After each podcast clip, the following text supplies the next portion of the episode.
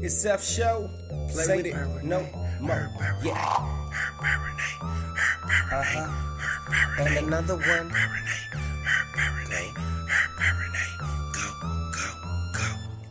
She rockin', she rockin', she rockin' alone, and she poppin', she poppin', she poppin' the songs, and she making, she making, she making her own, cause black girls rock, black girls rock, yeah. She rockin', she rockin', she rockin' alone, and she poppin', she poppin', she poppin' the songs, and she making, she making, she making her own, cause black girls rock, black girls rock.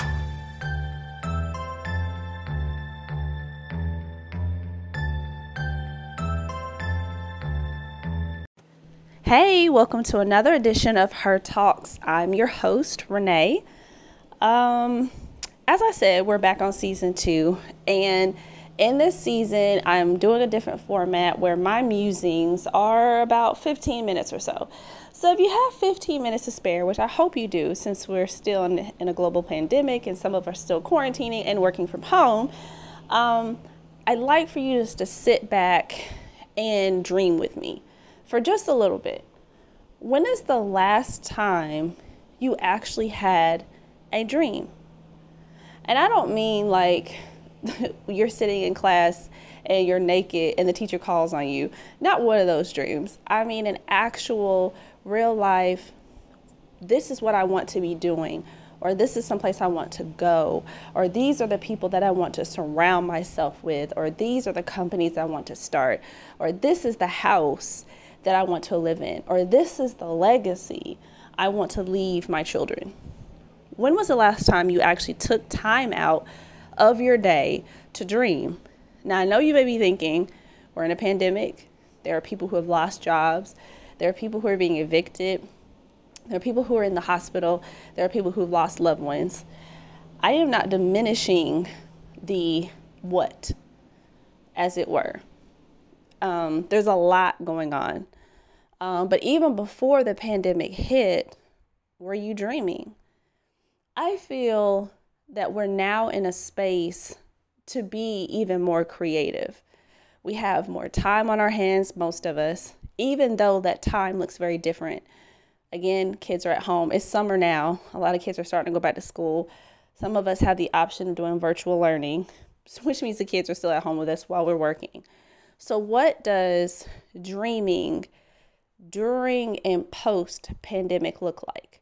There are people still out here getting money. I've seen it, you know. Um, and so, what does that look like? And does your dream even entail a certain dollar sign? I want us to start looking at while not neglecting or negating some of the negative stuff that we see around us, and Lord knows we are bombarded and inundated with that information every five seconds. But I want to take a time out right now because this is not just for you, it's for me too.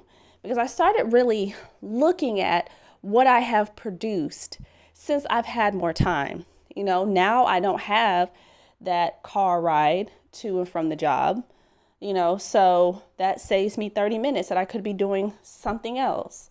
I don't have to fight with traffic. I don't have to fight with accidents that happen inevitably almost every single morning when I was going to and from different meetings.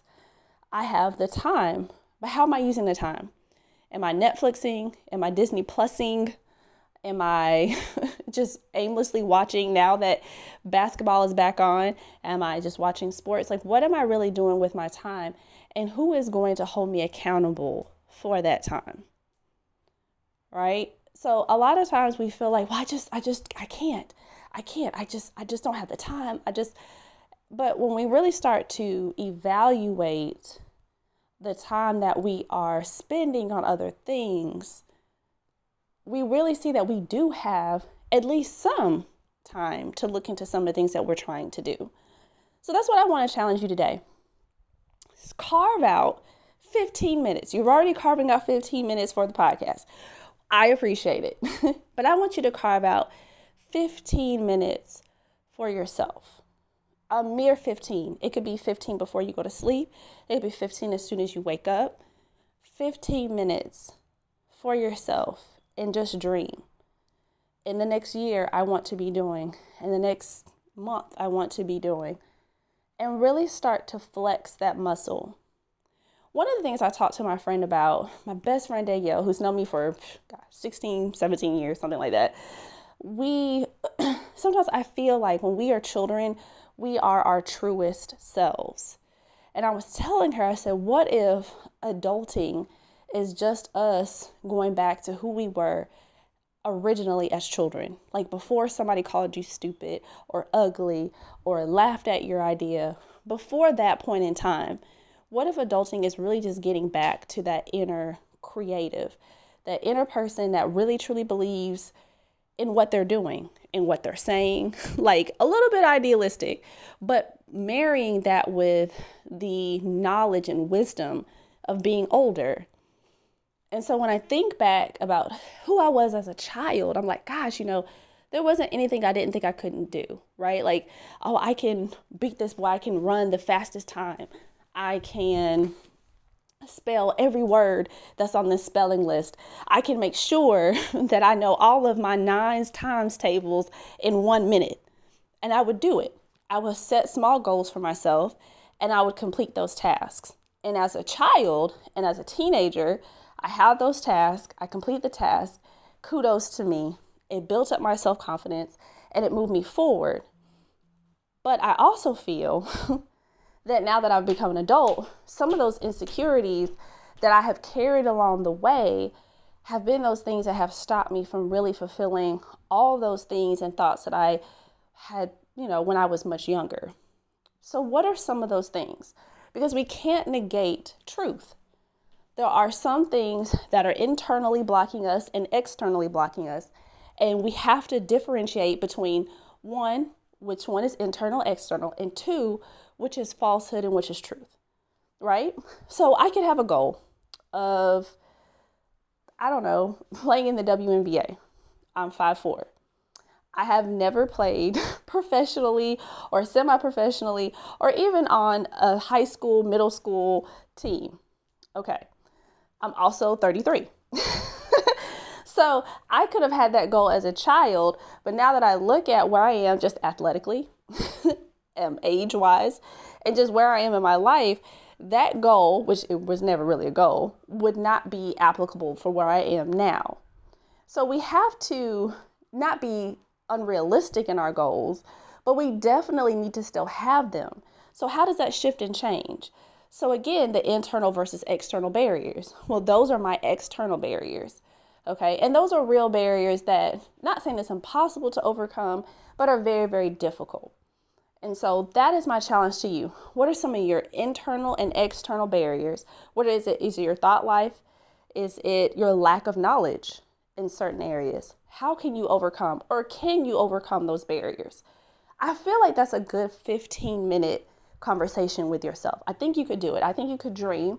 I think you have two or three things that pop into your mind automatically. When somebody says dream, when I said dream, what were some of those things that really popped into your mind?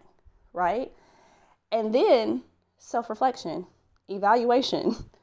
What's stopping me from going in that direction? Is it something internal? Is it something external? Is it a truthful thing that I cannot do this or I cannot overcome certain things? Or is it a falsehood? Is it something that I have just made myself to believe because I'm scared? or I have some sort of insecurity or something else has come up that's kind of hindered me. So here's a story. When I started Yes, I Have a Therapist, it really came out of a need for me just to express and normalize mental wellness in the black community. I had dealt with, I've shared this before, panic attacks, anxiety, and depression for probably most of my life.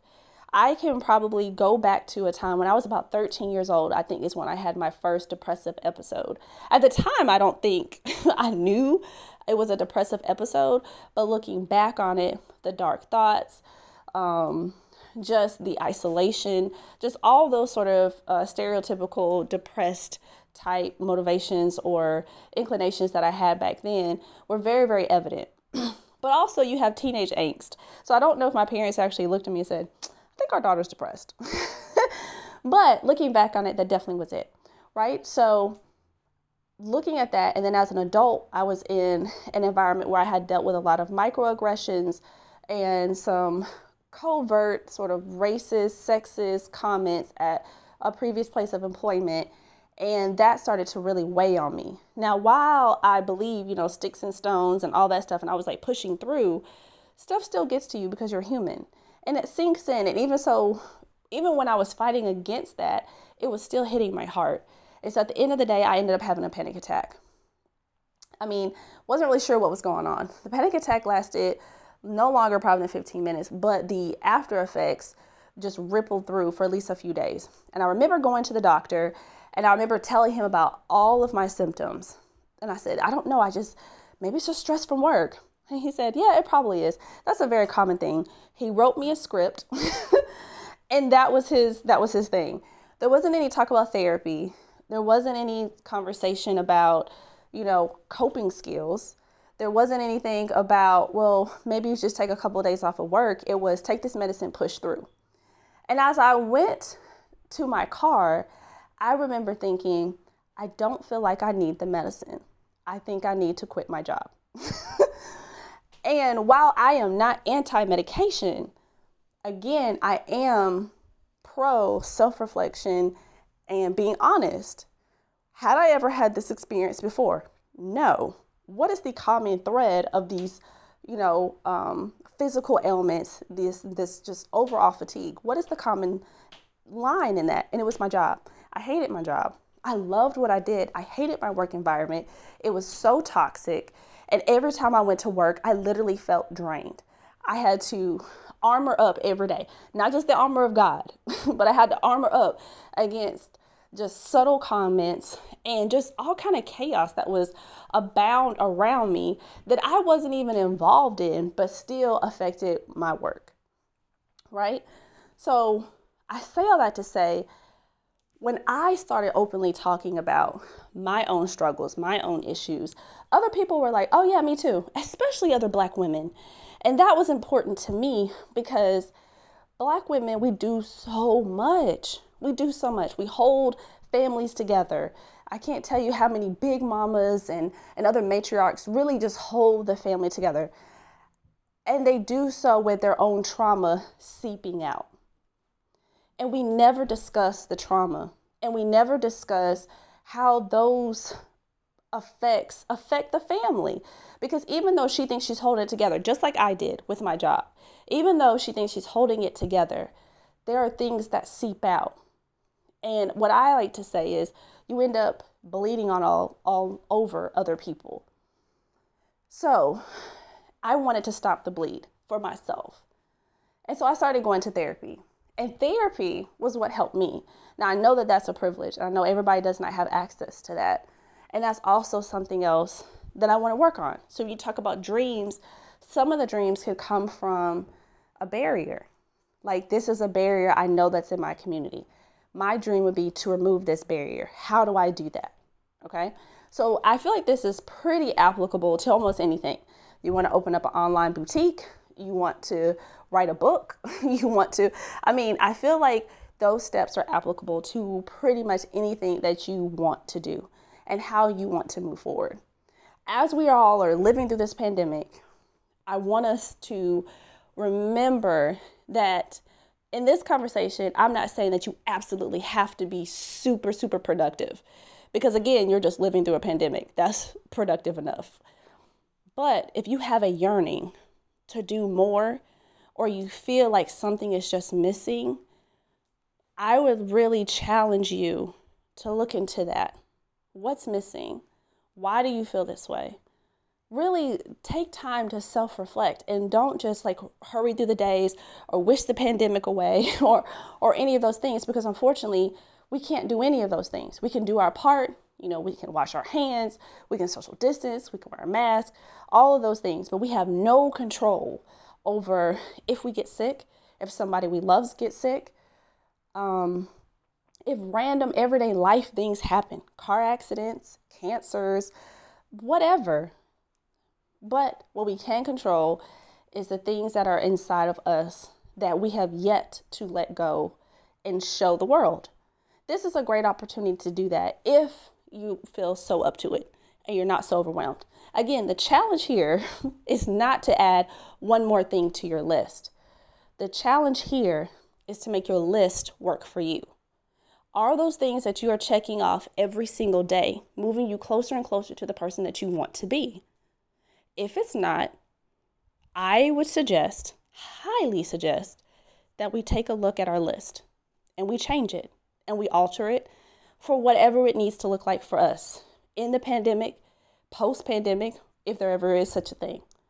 So that is my 15 minutes for you all today. Take out your dream list. Look at your barriers. Are they internal or external? Is it falsehood or is it truth?